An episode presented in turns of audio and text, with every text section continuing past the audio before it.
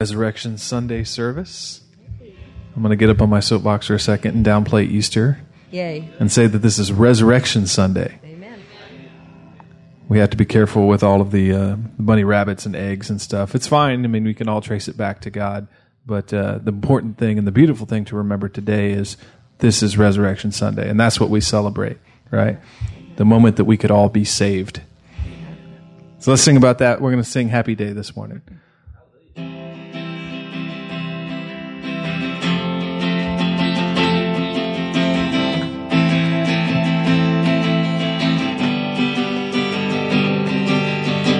Greatest day in history. Death is beaten, you have rescued me. Sing it out, Jesus is alive. The empty cross, the empty grave.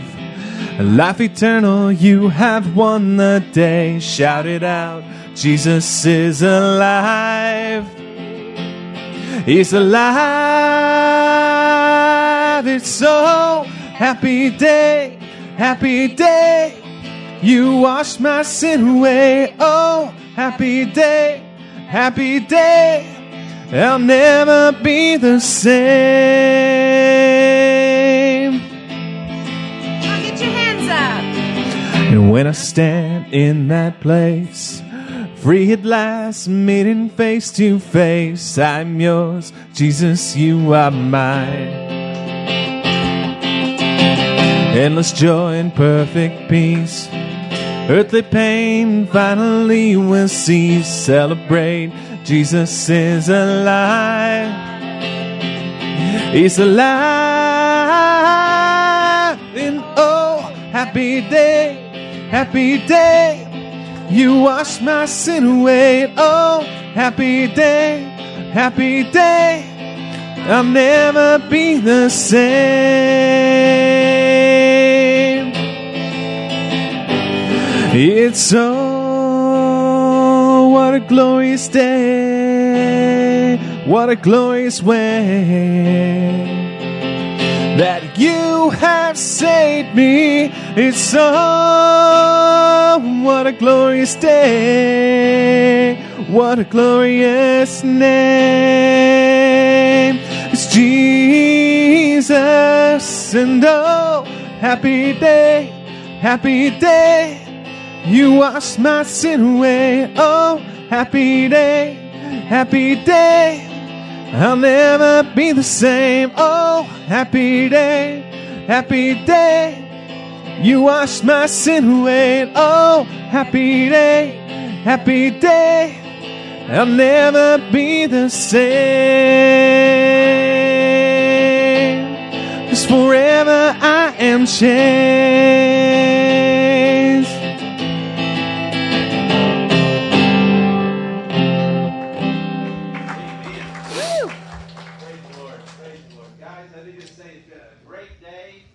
God's house already this morning. Amen. Uh, if you wasn't here for sunrise service, Ted told me there was uh, 64. I don't know if that counted how many were inside, but outside there was at least 64. That is a that is a lot of folks willing to get up and and get through the fog and everything to get here just to hold up hands and say thank you Jesus. So as Chris just said, it's not about eggs and Easter bunnies. It's about that resurrection. We celebrate today the the SON rise. We did it at SUN rise, and we're going to do it right now as well. Amen. Amen. So praise the Lord. Glad to see everybody today. Let me throw this out there as well because I've had two people ask me what happened in the sanctuary. Yes, we did have a cat trapped in here the last couple of days. We did the best we could. Sorry it smells like it does. Hopefully it'll be gone by by next weekend. So I do apologize for that, and we're going to take care of that this week, one way or the other. Uh, so I do apologize, but let's go to Lord in prayer. Praise God, we have an air conditioned building that we can come and praise God in. Amen? Amen. Amen. So let's go to Lord in prayer. Father God, I just come before you this morning and ask you just to, to pour out your blessings upon us as you already have this week, this morning, Lord God, uh, through, through the readings, through the, the sermons, through the, the food, the fellowship, everything, God. We just give you praise for what you've done. May you continue to pour out upon us as these folks behind me are leading us in song and word. Uh, God, just be with Danny in a little bit. God, just, just, just everything that happens here, may your spirit indwell it, and may everything we do give you glory. For it's all about you and who you are. May your will be done this day, Lord. In Jesus' holy name we pray. Amen. Mm-hmm. As I said, it's good seeing everybody this morning. Remember, too, we have a lot of people traveling. A lot of folks that were here this morning. Some went to Palmetto State Park. They got family things going on there today. Some are all the way up in Kansas. We got people traveling all over the place. Just lift them all up in prayer. Amen. Walk around a second, shake somebody's hand, and tell them you're glad to see them in God's house on, on Easter on Resurrection Day. on Resurrection Day. That sure is a pretty dress, honey. Hey, can you stand? Oh, I guess I'm on.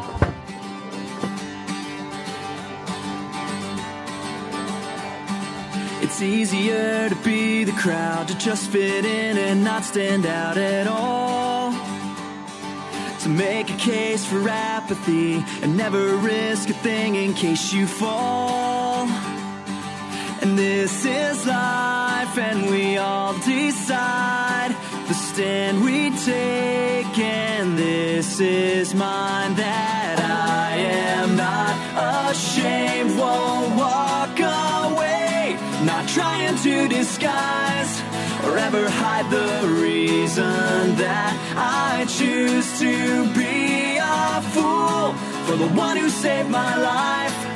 I won't apologize. It's hard to walk a narrow road and know that you might be the only one to go where no one else will go. Pressing on until the race is run. And this is life, we all decide the choice is ours, and this is mine that I am not ashamed, won't walk away, not trying to disguise or ever hide the reason that I choose to be a fool for the one who saved my life. I won't apologize.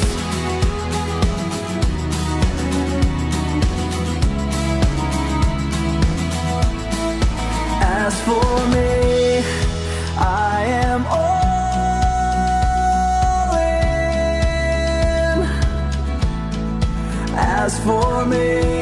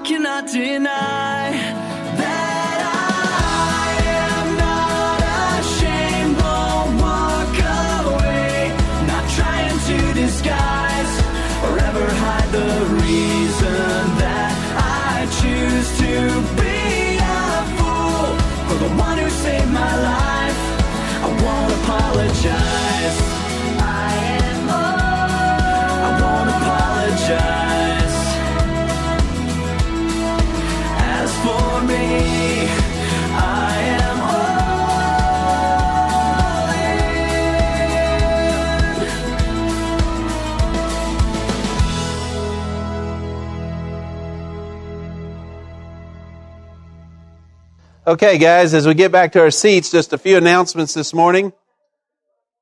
With, with fewer people in here, it sounds like my voice is reverberating more back and forth. And I think the cat's been up here.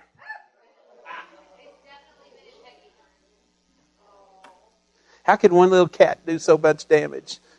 anyway. Oh, well.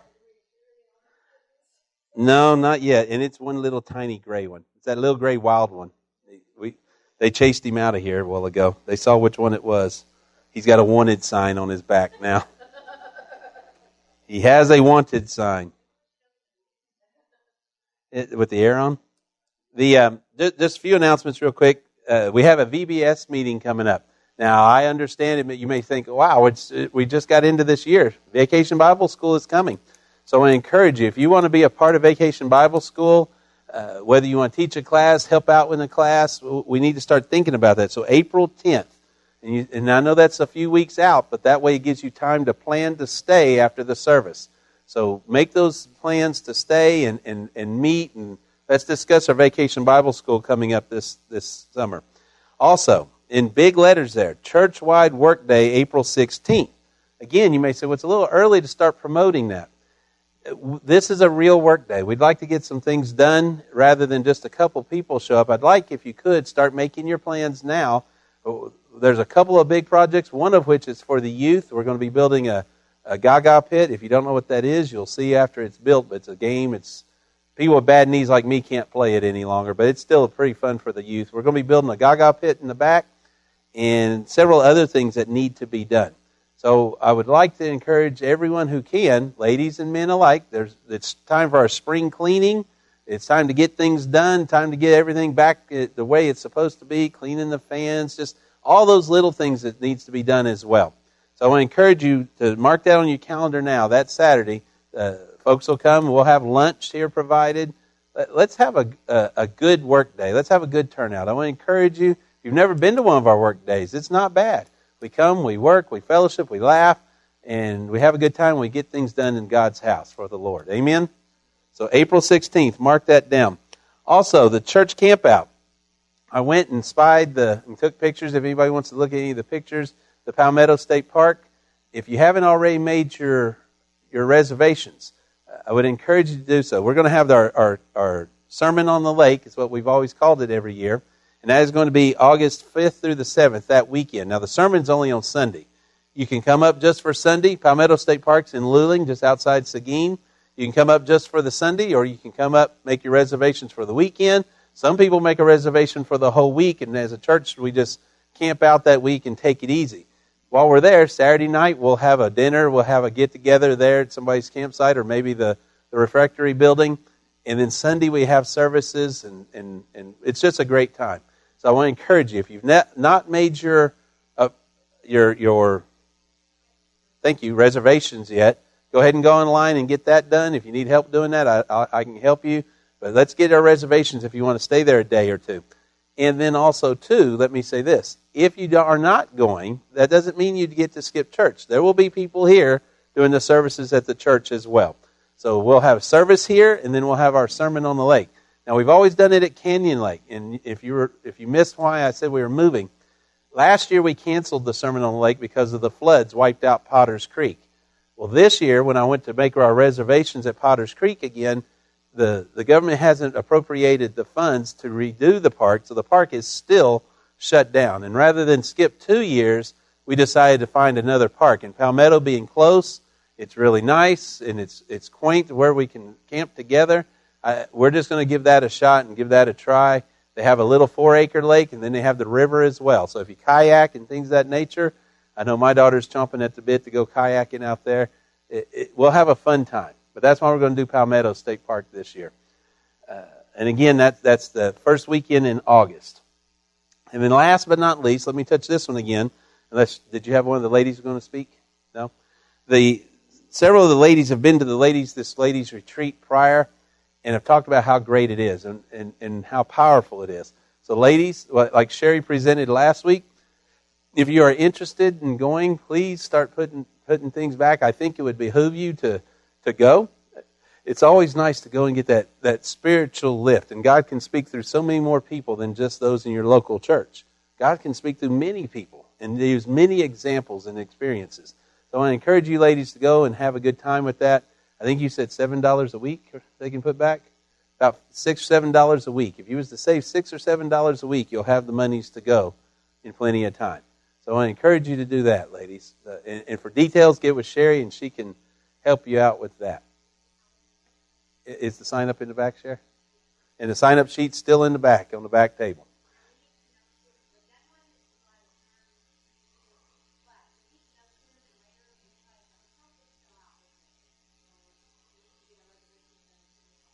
You'll be staying at the Menger or the Crockett. So the hotel could fill up. So if you want to go, so make sure you let, let Sherry know so she can start making those reservations. Also, too, if you know some ladies that would like to go with, uh, they don't have to be a member of the church here. They can go and, and let God speak to them as well. Just give it Sherry and let her know and sign, sign them up. All right. Well, Danny has got our scripture reading this morning. So Danny's going to come up and let me pray with Danny real quick.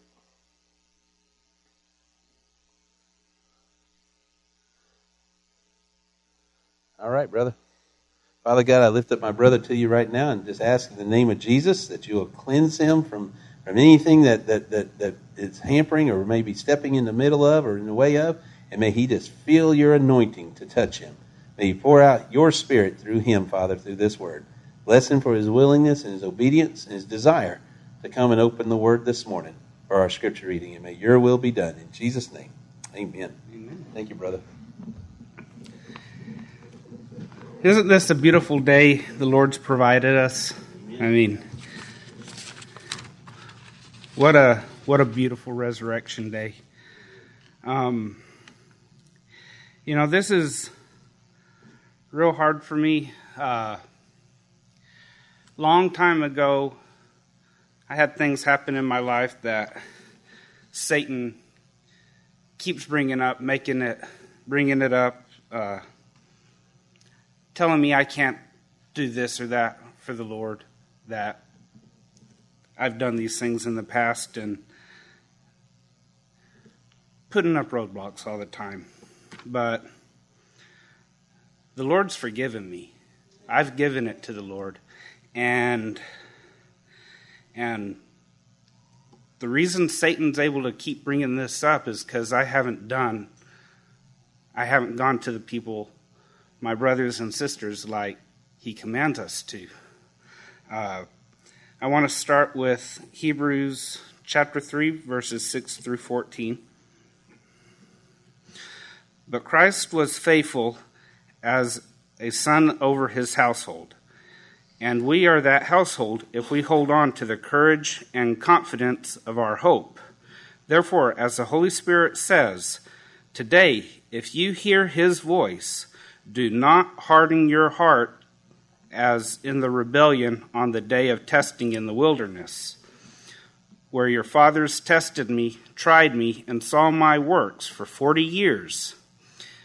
Therefore I was provoked with that generation and said, They always go astray in their hearts, and they do not know my ways. So I swore in my anger, They will not enter my rest. Watch out, brothers so that there won't be in any of you an evil, unbelieving heart that departs from the living God. But encourage each other daily while it is still called today, so that none of you is hardened by sin's deception. For we have become companions of the Messiah if we hold firmly until the end the reality that we had at the start. We're supposed to encourage each other daily. God never intended us to do it alone or just with Him. It's supposed to be a fellowship between all of us, including the Lord. We're supposed to encourage each other daily. Uh, Every morning I go to work and I read about a chapter, sometimes two. I get there extra early so I can start the coffee. That's the most important thing I do. And uh, that, that keeps my job, keeps me employed. and uh, I read a little bit of scripture every morning. I, I'm in Leviticus and I keep reading, you know, the Israelites rebel you know, you see what God does for them, and they rebel time and time again. That's the 40 years they were in the desert. And you read that and think, how can y'all be so blind as to what God's doing for you? But then I look at my life and I rebel. I see all the ways God has blessed me. He's blessed me with this church of so many people that are so supportive. Uh, you don't hear churches like this where where whatever you've done, you're going to be forgiven. And given such a support group, and don't take advantage of it, you know. Uh, this church is very good about that. Uh, so we're supposed to encourage each other, and there's more things we're supposed to do too. Uh, let's open up to Ephesians chapter 6, verse 10 through 18. Finally, be strengthened by the Lord and his vast strength. Put on the full armor of God so that you can stand against the tactics of the devil. One of the tactics is hardening your heart. And he can't do that if you're in fellowship with one another. We heard that in we read that in Hebrews. You fellowship with one another, your heart won't be hardened. For our battle is not against flesh and blood, but against the rulers, against the authorities, against the world of powers of this darkness, against the spiritual forces of evil in the heavens. This is why you must take up the full armor of God, so that you may be able to resist the evil day, and having prepared everything, take your stand. Stand therefore with truth like a belt around your waist, with righteousness like armor on your chest, and your feet sandaled with readiness for the gospel of peace. In every situation, take the shield of faith, and with it, you will be able to extinguish all the flaming arrows of the evil one. Take the helmet of salvation and the sword of the Spirit, which is God's word. Pray at all times in the Spirit with every prayer and request, and stay alert in, th- in this with all perseverance and intercession for all the saints. There are two pieces of this armor I want to focus on the shield and the sword. Uh, everyone's watched medieval movies where they're shooting arrows back and forth and people pull up their shield. Well, the guy standing alone, an arrow sometimes hit the, the knee or his shoulder. But sometimes you see them bunched together and they make a dome of shields. And when all the people bunch together and make that dome, there is nowhere the arrow can penetrate. So we're supposed to, with our faith, work together. The sword. It's important to study the Bible on your own. Uh, that's like sharpening a sword. But no matter how sharp that sword is, if you don't know how to use it properly, uh, you're not going to win. That's what Bible study is. Bible study is getting together and practicing how to use your sword. We're supposed to pray for each other. That's key. Uh, Christianity, it's not just you and God, it's fellowship. It's, it's important for us all to be brothers and sisters. We're, we're the body of Christ. We're not one, one piece.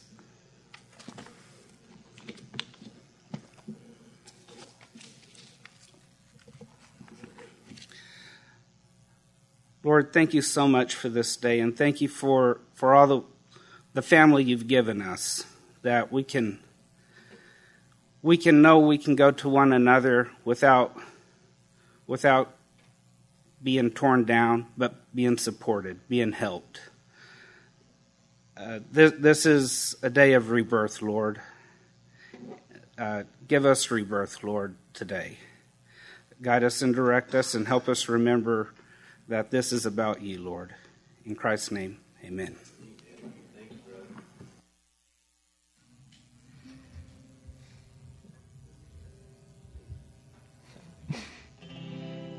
Good job, Danny.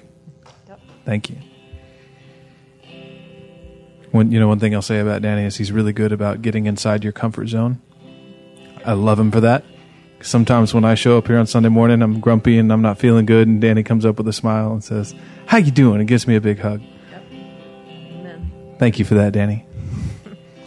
Let's sing this morning. If you guys would like to stand or sit, whatever comfortable position you have as your worship position, we're going to sing a few songs this morning.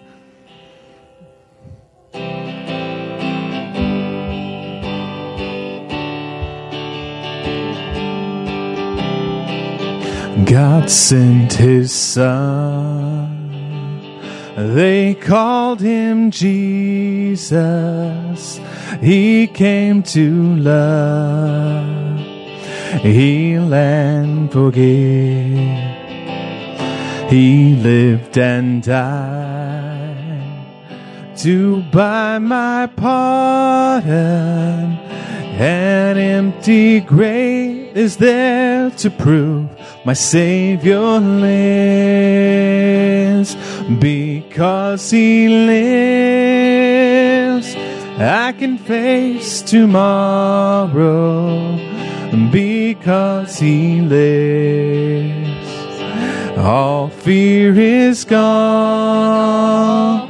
Because I know, I know He holds the future. And life is worth living just because He lives. And how sweet to hold a newborn baby and feel the pride and joy he gives.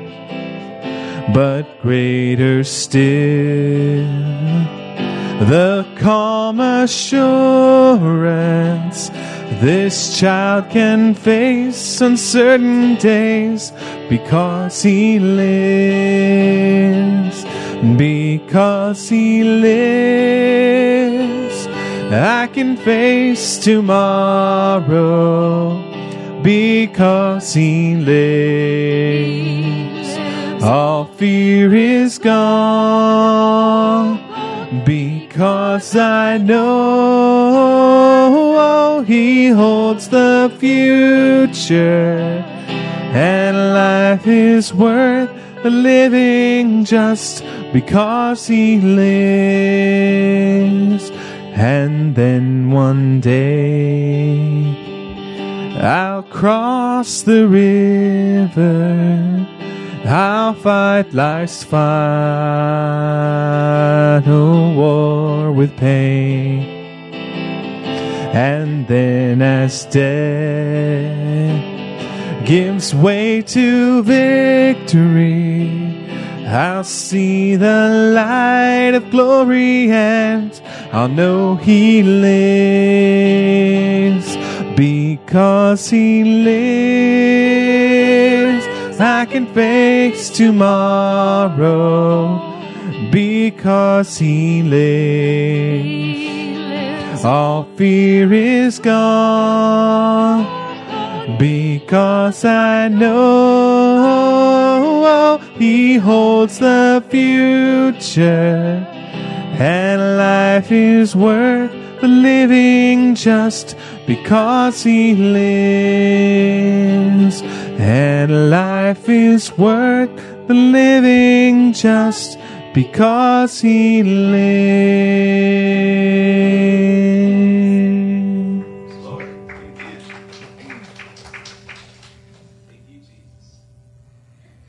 This is one we don't do very often, so if you don't know the song, then look at the words I mean soak them in. and soak them words in. Yeah. Understand the meaning.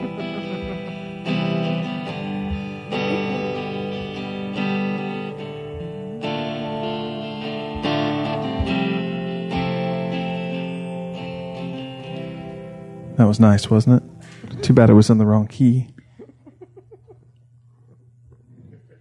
We'd all be singing. That's better.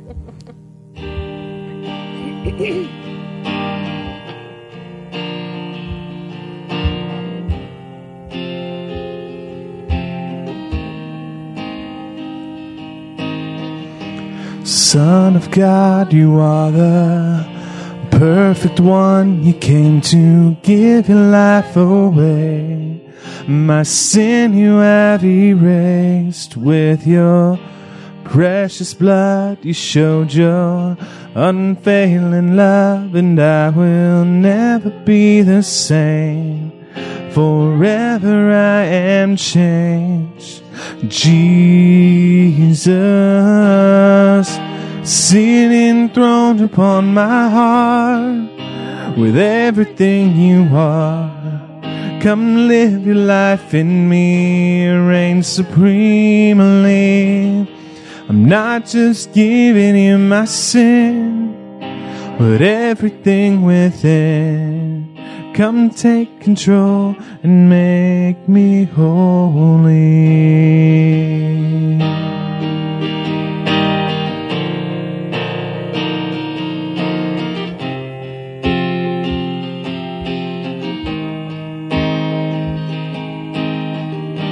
Son of God, you are the risen one. You came to overtake the grave.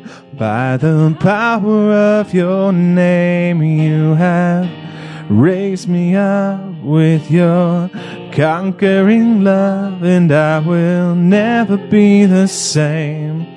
Forever I am changed. Jesus,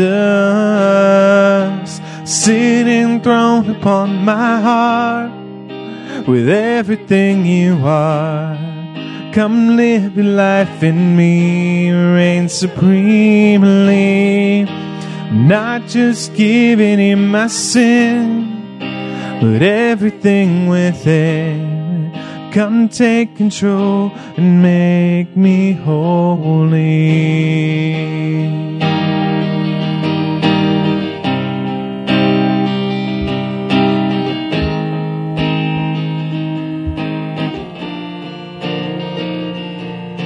And you are my king, enthroned to be my everything, my everything.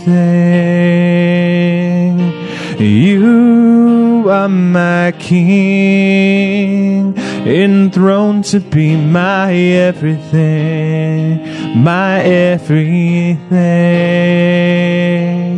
You are my king, enthroned to be my everything, my everything. You are my king, enthroned to be my everything.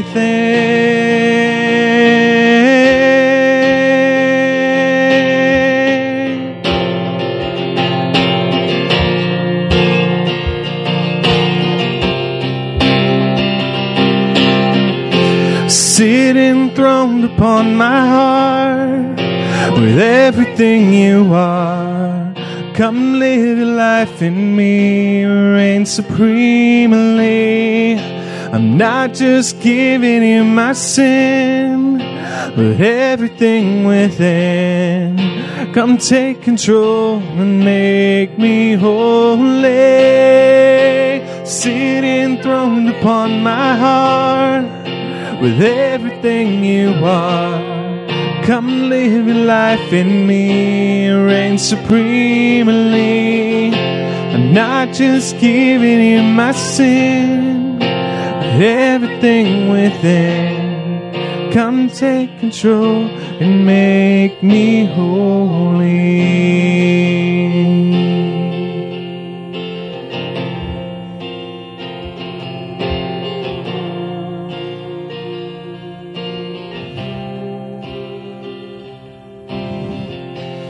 Not just giving you my sin, but everything within. Come take control and make me holy.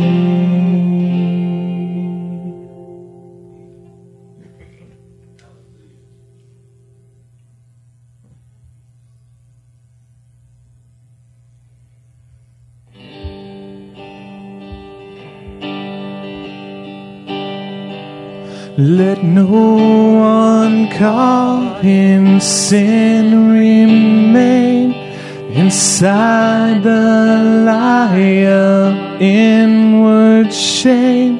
We fix our eyes upon the cross and run to Him who showed great love and bled for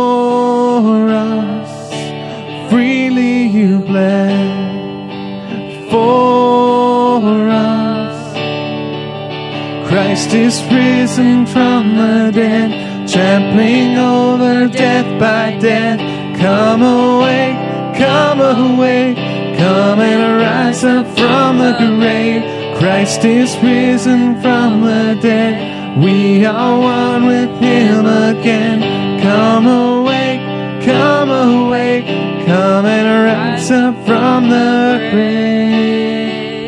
Beneath the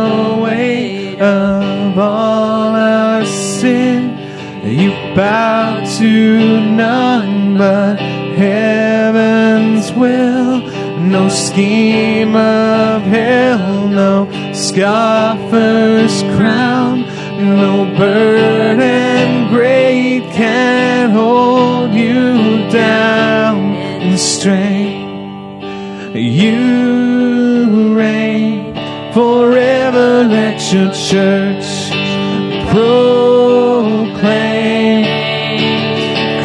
is risen from the dead, trampling over death by death. Come awake, come awake, come and rise up from the grave. Christ is risen from the dead. We are one with him again. Come awake, come awake, come and rise up from the grave.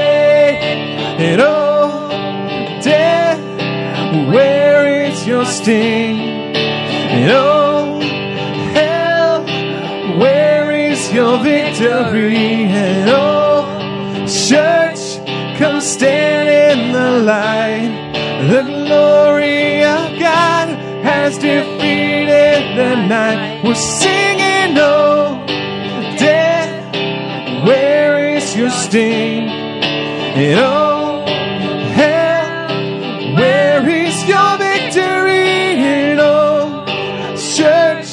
come stand in the light. Our God is not dead, He's alive, He's alive. Christ is risen from the dead, trampling over death by death.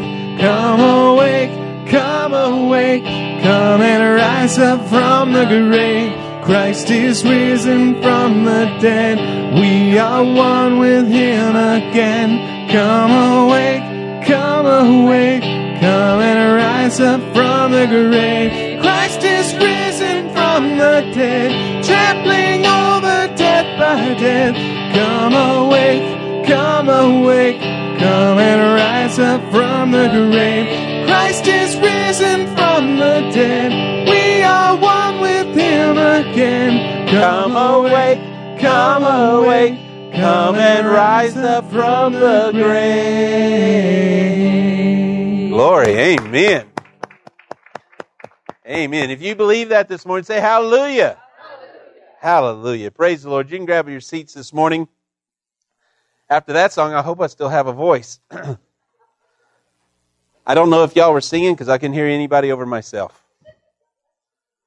But praise the Lord. If you have your Bibles this morning, turn to Luke 18. In fact, if you still have it marked from last week, we're on the exact same page. At least in my Bible, it's the exact same page. Passage of Scripture right prior to where we were last week. This morning, what the Lord's laid on my heart, we had a great service earlier today, and I still again thank all the, the, the, the dramatic readers we had and everything. Praise the Lord for that. A little bit of a different message God laid on my heart now. The ability to make intelligent and, and correct decisions, I believe, is one of the, the great secrets of successful Christian living. We kind of talked about this in Sunday school a while ago about how to make those kinds of decisions, where our minds should be focused. Even if you aren't a sports fan, I don't know why I've had football going through my head here lately. I know Thursday night when I preached, I, I used a football analogy, but I want to do the same thing again, this a little differently. Even if you're not a sports fan, I think you'll understand what I'm about to say, this, this little illustration. But let's say there was a college team one time. This college football coach is watching the game. They're, his team is doing well, but they're down just a little bit, but they got a little bit of time, and they're looking at what to do. And it's at this moment in time the quarterback gets injured. Now, he, he, he is down. Well, the number two quarterback, the second string quarterback, he's sick. Yeah, in fact, he didn't even suit up. He, he, he was so sick he didn't even, even dress out. Well, the third string was a freshman who was a quarterback in high school. However, the only thing he's ever done here on this college team, being a freshman, was punt. He was a punter. So the, the you know he's kind of, the, the coach is looking around and and, and he, he looks out on the field and to make matters worse, they're sitting on their own three yard line. They they really need something to happen here, and he's thinking about it a little bit, and he needs to get out from that three three yard line. So his his thought is, as he looks down the bench and he sees that third string quarterback, is, is I have to use him. I, I need to get him out from the line just a little bit and let him do what he does, which is punt. So he, he calls him over. He says, Son, here's what I want you to do. I want you to go in there, and all you have to do is get the ball and hand it to the big fullback Kowalski there. Just give him the ball and let him just run up right up the middle of the line. Just just tell him just to run right out there, right up the middle. You do that. And then when you reset up, I want you to do the same thing again. I want you to just take the ball, give it to Kowalski, and tell him to just run right up the middle. And then that should buy you enough room to where you can drop back and punt that ball. Get it out of our end zone. So this young freshman quarterback, he's thinking, okay, I've got this down. And he runs out there and he, and he calls the play. He gets the ball, he hands it off to Kowalski, and, and, and miracle of miracles, Kowalski finds a hole right there beside the guard, takes off, 50 yards, the boy makes it. You know, runs that ball. Well, they, they all run up to the line, and the, that set, that third string quarterback gets up there, calls the same play again. And he gives the ball, he hits the ball, he hands it to Kowalski, boom, he runs out there, finds another hole, and all of a sudden, in two plays, they've made 95 yards. They're, they are sitting there on the two yard line of the opponent. So everybody's going wild and everything's excited and everything's great. The quarterback, he goes up there, he gets the ball, he drops back, and he punts it right into the end zone. Now, for you that don't know what's going on here, the team is thinking, what have you done? You just got rid of the ball. We were on the, the, our opponent's two yard line and everybody's amazed and he runs off the field and, and the coach grabs him and says, son, what in the world was you thinking? And he said, I was thinking, what a dumb coach I have. He did what he was told to do. Now that story may sound a little bit ridiculous. But the truth of the matter is, college and professional coaches, oftentimes, most times actually, do not expect their quarterbacks to make the decisions anymore. They send all the plays in, they call all these plays. Now, obviously, we are not here to talk about football this morning. But I was thinking about that, and as I was thinking about it, there's a, an important here, point here that we should understand about our relationship with God. God has paid us the ultimate compliment by allowing us to make our own decisions. He isn't calling all those plays. He has given us this capability. He has allowed us to call our own plays, if you will. When He created us in His own image, He endowed us with these, these characteristics with which are the, with the ability to understand, the ability to reason, the ability to choose. He has given us these ideas and ways and given us His Word as a guide. And He says, now go ye therefore. He isn't calling every play. He's telling us, go out there and do the best you can. And here's the rule book. Here's the playbook. Here's the guidebook. Now, with that in mind, in Luke chapter 18, in Luke chapter 18, starting in verse 31, I want us to think about that just a little bit. God has given us the capability to make our own decisions. God has given us the capability to make our own choices. God has given us the ability to, to think and reason and go beyond. Well, listen to what he says here in verse 31. Then he took the twelve aside and he told them, Listen, we are going up to Jerusalem. Everything that is written through the prophets about the Son of Man will be accomplished, for he will be handed over to the Gentiles he will be mocked. He will be insulted. He will be spit on. And after they flog him, they will kill him. However, he will rise on the third day. Hallelujah. Now stop for just a moment and think about what we just read. Think about what, what that, that passage of scripture right there. Do you understand those words? Now I would expect you to say, yes, I, I understand them. After all, they're they're pretty simple words here. There is no hard going on here when you think mock, insult, spit, flog, kill, and rise again. We understand those words. We understand what was being said here. However, as Paul said, Paul said, We preach unto you Christ crucified unto the Jews, that is a stumbling block. But he goes on to say, unto the Greeks, it is foolishness. But to those who have been saved, it gives the power of wisdom and knowledge. The power of the wisdom of God. That is in 1 Corinthians chapter 1, verse 23. God, Paul was telling us that to the Jews, they didn't understand. To the Greeks, it is foolishness. But to those who have been saved, to those who understand who Christ is, it is the power of wisdom. It is the wisdom of God. We can see that that old rugged cross, that that Lord we've been singing about this morning is at the, the, the heart of the message here. That Jesus is the heart of the message. That's why Jesus took the apostles to the side. He says, I have something to say to you. Uh, they're going to turn me over to the Gentiles in a few days. They're going to mock me. They're going to insult me. They're going to spit upon me. They're going to flog me.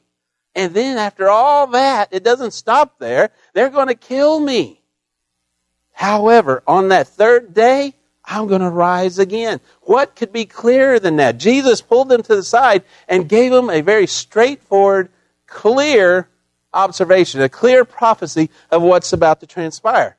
And he didn't just say it once, it was over and over again. Matthew chapter 16 says it. Matthew chapter 17 says it. Matthew chapter 20 says it. He told them repetitively, this is about what's going to happen.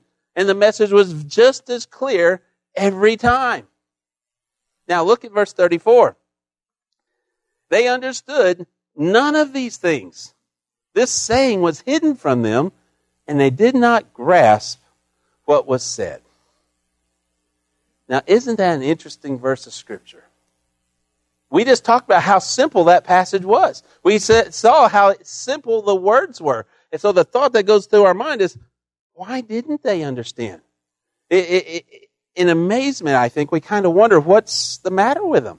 Were they hard of hearing? Was there something going on in their head? Why didn't they get the message? Why couldn't they understand? Why didn't they hear what Jesus was telling them here? Why did they have such a hard time grasping this? Now, I think there's several answers this morning, but one of which I want to point out is something that I think we deal with sometimes. We, I think, realize when we look back over our life, when we get later on in life, if you will, when we look back, aren't we somewhat amazed at what took us so long to learn? In there times in our life we look back and think, geez, what in the world was I thinking? I think we reach a stage in our life where when we look back and see all the, the dumb things we have done, we wish that somehow we have known then what we know now. Am I the only one that thinks that way sometimes? No, I don't think so. I think we all have those moments. We look back and say, "What? Why was I so thick-headed?" I, I, my parents probably wondered, "Why didn't I learn from their mistakes?" And I can guarantee you that I've looked at my kids, a couple of them specifically, and think, gosh, I told you about all these things. Why didn't you learn from me? Why do you have to put yourself through these same things? And I can almost guarantee and prophesy that one day they're going to look at their kids and they're going to say, why didn't you learn from my mistakes?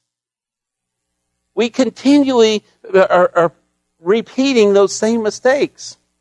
Now, I, I want to share with you a, pass, a a story, if you will, by Bill Cosby. He wrote a book on fatherhood, and I know there's a lot of stuff in the, in the news about Cosby right now, but that doesn't change the fact that he wrote a book, and there's some great stuff here. But Bill Cosby wrote this book, and he, he, he says, he suggests that the first parents were not actually Adam and Eve, that the first parent was God, and that Adam and Eve were the first children. And he put, presents that, and he says, so God put Adam and Eve into the garden, and he has that, that same parental conversation that all parents have with their kids. He put them there and says, Now, you have the run of the garden. You have all this stuff. This is all yours. You can do this. You can do that. You can have fun. You can do, do this, that, and the other. You can do anything you want to do. However, there's this forbidden fruit. And I don't want you to, uh, to, to eat that. I don't want you to go over there and, and, and eat on that one there. And just like kids today, Adam and Eve immediately, quickly holds up their hands and say, Oh, oh, Dad, Dad, where's the forbidden fruit at? Now, Bill Cosby says here that by this time God may have been wishing that he had stopped creating at the elephants, but he went on. But they look at him and say, Dad, Dad, where, where's the forbidden fruit at? And God says, Well, it's that tree right over there. It's that one right, yeah, you can see it right, right through there. That, that's the tree. And Adam and Eve acted just like kids in every generation have acted. The first thing they, well, maybe not the first thing, but it wasn't very long till what are they doing? They're running over there and they're eating of the tree that God said, do not eat of. And then God comes back and says, Why'd you do that? And they said the same thing that kids say today. I don't know. I don't know. That woman you gave me. Start pointing fingers and all this. And God's like, and Cosby makes this profound, amazing suggestion. God looks at the, the, the Adam and Eve there and he says, You can't live in the garden anymore. And pronounced a, a curse upon them. And it's then that God told them to, to be fruitful and multiply. Go and be fruitful and multiply. And Cosby suggests they didn't realize it just then, but it was the kids that was actually the curse there. He said, Go and be fruitful and multiply. I'll show you what it's like to have kids who keep eating of the forbidden fruit. I'll let you see what it's like to have kids that you tell them what to do and they don't do it. As cute as that is, I can't help but think that the apostles were just like those kids in a way. He's telling them, Jesus told them what was going to happen, and it didn't sink in. Maybe part of the reason was because they just were not ready to learn. They still hadn't grasped the fact that God knew best. There's another answer too in, in, in 1 Corinthians chapter 2. It says, None of the rulers of this age, none of the rulers of this age understood it, for if they had, they may not have just fully understood why they were doing it, but God says here in 1 Corinthians, He said it too so that none of the rulers of this world would know, because if they had, they would not have crucified Jesus. Maybe they didn't quite understand it because they wasn't ready to understand, or two, God had an ulterior plan going on. He was telling them what's going to transpire, but I can't give you understanding because if I did, Caiaphas, the high priest, may not go through with this the, the governor Pilate. If he knows who you really are, he may not go through with this. Members of the Sanhedrin, members of the, the Roman soldiers, if they truly understood who Jesus was, they wouldn't follow through. They wouldn't crucify the Lord of glory. If they truly knew that if they crucify this man, that he's going to rise again in three days, they're not going to follow through. When Paul refers to the sacrifice of Jesus upon the cross, he calls it a mystery.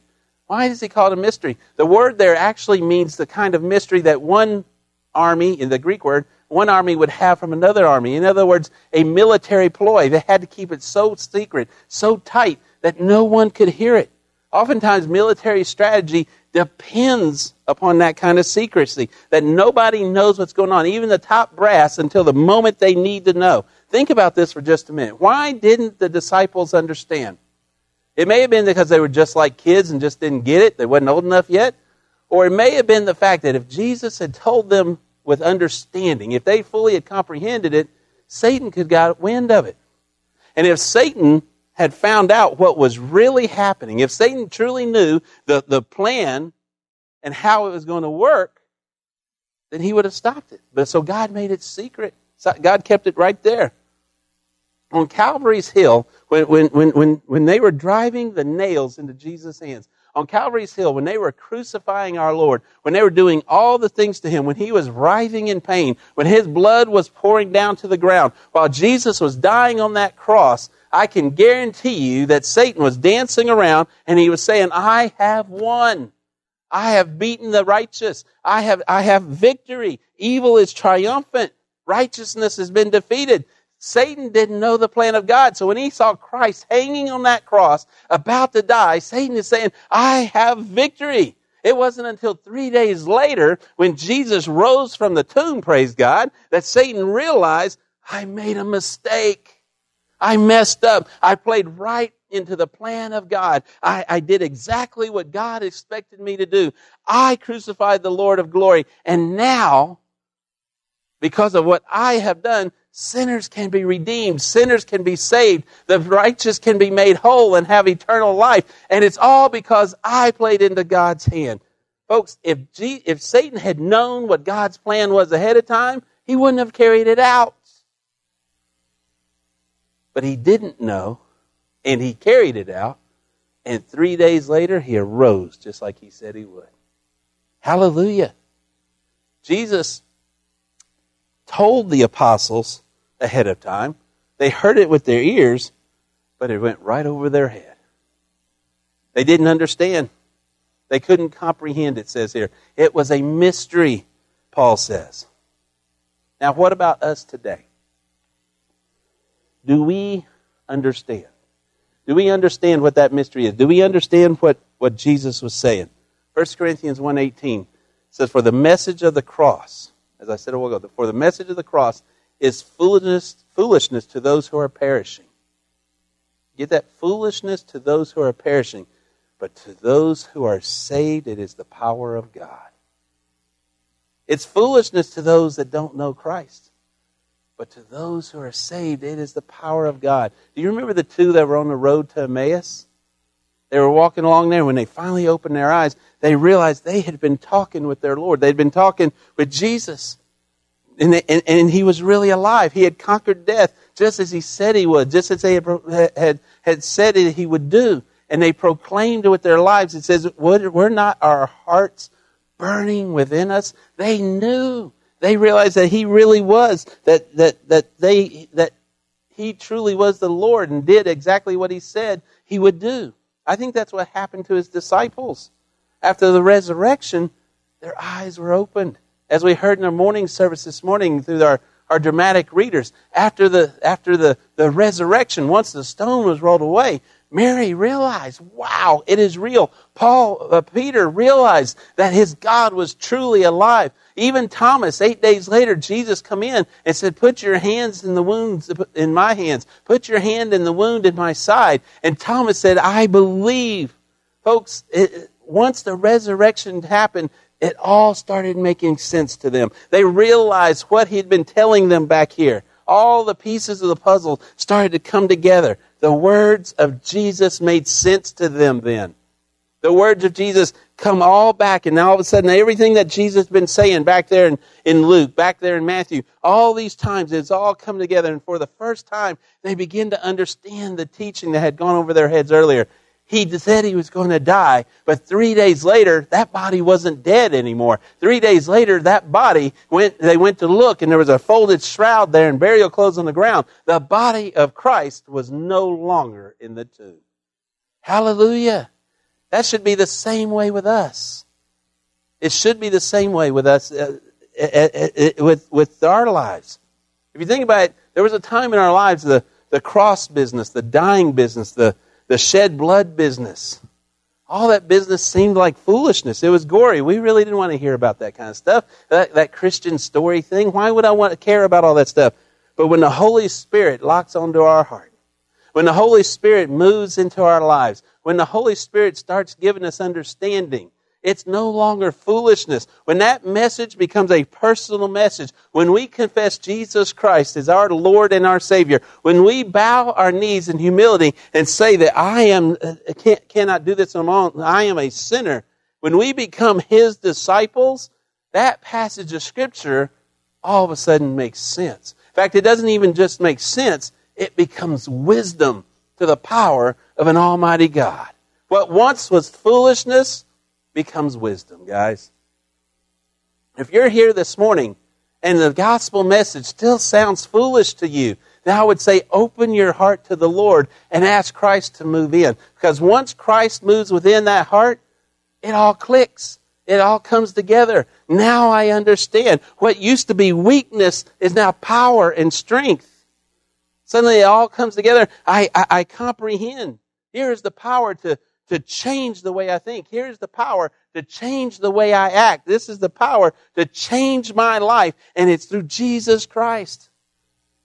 You see, what he told those disciples right there, what he carried out that resurrection weekend, that resurrection morning, what he proved to death, hell, and the grave, what he proved to Satan, what he proved to his disciples, and what he should and hopefully proves to you today, that here was the power to overcome our sins. Here was the power to defeat our alcoholism. Here is the power to defeat the drug addictions. Here is the power to heal marriages. Here is the power to heal depression. Here is the power to heal who and whatever it is that Satan is afflicting you with. Through the resurrection, that three days later, eh, the, through, through that power, broken families can come together. There is aid to, to, to heal the broken heart, to bring families back together, to fill the, the chasms of loneliness that have been made by the world. All that is done and finished through the power of the resurrection of Jesus Christ.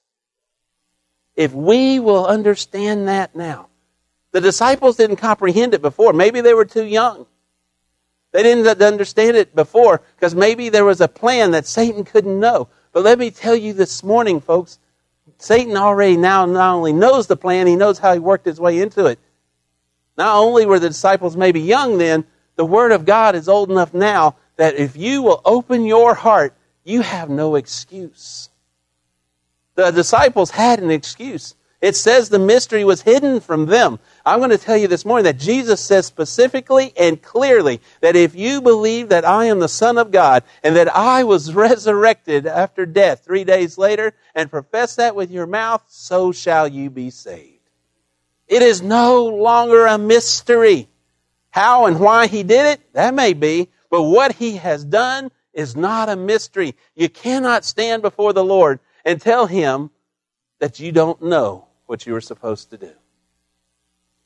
We are here celebrating the power of God on resurrection morning. And that power of God not only can save the sinner, the, the sinner that's here that does not know Christ should be rejoicing that that gift is being offered to you today. But everyone who has already accepted the power of God, we can still rejoice because now I have been indwelled with the power to be able to conquer whatever it is that Satan throws at me. Not by me, but by Christ who strengthens me. Hallelujah. That's what we celebrate on resurrection morning, guys. It's not about bunnies, like Chris said. It's not about the Easter eggs and the, all the, the, the, and as he said, I can tell you, explain all the pagan rites, where it came from, why we adopted that day, or kind of commandeered that day to be celebrated as Resurrection Day. But really, in all truth and fairness, it doesn't matter what all that is. We're celebrating victory through the resurrection of Jesus Christ. And that's what it should be about our Lord. Praise God, this is a family day. But even more than our biological family, we should be praising God for that spiritual family. For the blood of Christ that has made us clean. In other words, you know what we celebrate on resurrection morning? God has given us the power to transform us, to make us new, to give us victory. What I can celebrate is I don't have to walk around looking at the ground with my tail between my legs anymore. I don't have to walk around looking like I've been defeated by Satan. I don't have to walk around, and like Danny said a while ago, the world's real good to try, trying to drag up our past to pull us down. But you know what the great thing is? I, I go through a car wash, you get that Rain-X. It's supposed to make the water roll right off. Well, this physical body's been washed with spiritual Rain-X. That world can throw whatever it wants to on there, and through the resurrection power of Jesus Christ, it can roll right off my back and I can walk every day knowing because of the resurrection of Jesus Christ, I have victory. But your daddy says this, my mama told me that. This person told me I'm lower than this. This person says I am useless. This person says this and this person says that. My God says he loves you enough to die for you and he did so and rose again so that you can hold your head high and smile back and say, Jesus loves you. Oh, you, you may think that, but let me tell you what I think. Jesus loves you too. God loves you, and God will wash and cleanse you as well. There is nothing that makes Satan more angry is when you turn back his people with the Word of God. What we are celebrating on resurrection morning is that you can be free of the burdens that are pulling you down. He can speak and they be gone. Now, it may not happen that way. He may expect you to put some effort, and it may be a daily effort for a day, two days, a week, a year, maybe the rest of your life. You're going to have to put that daily effort. Paul prayed continuously, Lord, if you would remove this thorn from my side. But yet God said, that, No, no, no. Just humble yourself. Because that thorn that I've placed there, my grace is sufficient. I don't need you getting high and mighty there, Paul. You're a pretty bright guy. Don't want you to start trying to commandeer my place. I've been through that and had to deal with Satan. Folks, let me tell you this morning what we celebrate at Easter isn't a bunny, it isn't ham at lunchtime, it isn't that we get to get up early and have sunrise services. Praise God for all the fun stuff. But greater than all that little fun stuff, I have freedom. And I don't mean freedom that my government can give me. Praise God for that kind of freedom. I have freedom spiritually that only the resurrection of Jesus Christ could buy me. And it was given to me freely. All I had to do is believe and put my faith in Him. God beat Satan. I don't have to walk around my tail between my legs looking down. God beat him. Jesus conquered him on Calvary. When he looked up and he said, I commit my life into your hands, that physical life paid the debt for me. And then when he arose again, three days later, it showed that the strategy that he'd been presenting to the disciples there came off without a hitch. Just like God said it would be. The victory was won. If we will understand that, the apostles did not, prior to the resurrection, understand. But there were some excuses they could have had. We'd have none. If you will understand that Jesus Christ became the propitiation for our sin, in other words, he took our place. For the wages of sin is death. All have sinned and fallen short of the glory of God. And for the remission of sin, there must be the shedding of blood. All these are passages of Scripture. But Jesus said, I came so that these things may be fulfilled if you will believe in me with your heart, profess with your mouth that I am the Son of God, and that I was resurrected from the dead, so shall you be saved. Not so shall the mystery be spoken to you, but so shall you be saved. The apostles had an excuse for not understanding. You and I do not. It is your decision today. Praise God for, for, for Resurrection Day. I got 50 years in my head of saying Easter. It's hard not to say that. But, but praise God for Resurrection Day. This is His Resurrection Day. But praise God even more that He shared the day with you and I. If you're here this morning, you don't know Jesus Christ as your Lord and Savior, then I ask you to stop and ask yourself why. Go through the consequences of cho- not choosing life, not choosing Christ. Roll that around in your mind just a little bit. You're given that opportunity to accept Jesus Christ as your Lord and Savior. You can do so, or you can turn and walk away from that decision. And the great thing is, I will still have my salvation. The sad thing is, I won't see you in glory if you do. It is your choice. We each one must make it independently. But once you truly make that choice, then we can truly celebrate Resurrection Day. Have you been given that new life today? You should have understanding. The disciples, they didn't have any more. But in Matthew 28, it says, Go ye therefore and make disciples and baptize in the name of the Father, the Son, and the Holy Spirit. In other words, in Acts 1 8, it says, The Holy Spirit came down upon them and they were empowered to become witnesses of the power of God. That tells me we have no excuse. For those who have been empowered by the Spirit of God, is willing to make disciples and baptize you in the name of Jesus Christ. If you choose not, it was your choice not the disciples. You can point your fingers all day long. That woman you gave me doesn't change the fact you took the bite. Where are you at this morning? Where are you at this morning? I want to ask us all to stand for a moment. I want to lead you to a word of prayer. Chris will come up and play. If God's telling you to come to this altar to pray, pray. If you're wanting to just say hallelujah, say hallelujah. It's okay, guys, to, to, to understand that through the resurrection power of Jesus Christ, you have been given victory. You are not going to hurt my feelings if you say amen sometimes. I promise. And if you happen to be in the middle of Luby's and just cry out hallelujah and everybody looks at you, smile real big, and say, Thank you, Jesus. Does anybody go to Luby's? Is there even a Luby's around here? I don't know. Okay, Ronnie goes to Luby's. Folks, this morning, wherever it is that God's calling you out to today, put a smile on. Praise God that Chris that comment, comment, com, shucks, complimented Danny for always walking with a smile on his face. Hallelujah. Hallelujah. We've all been through hard times. But if we will remember the victory in Christ, we should be able to put on a smile. We've been used by others at times. Satan's taken the world and really crushed some of us. But if you know Jesus, you've climbed out of the mess.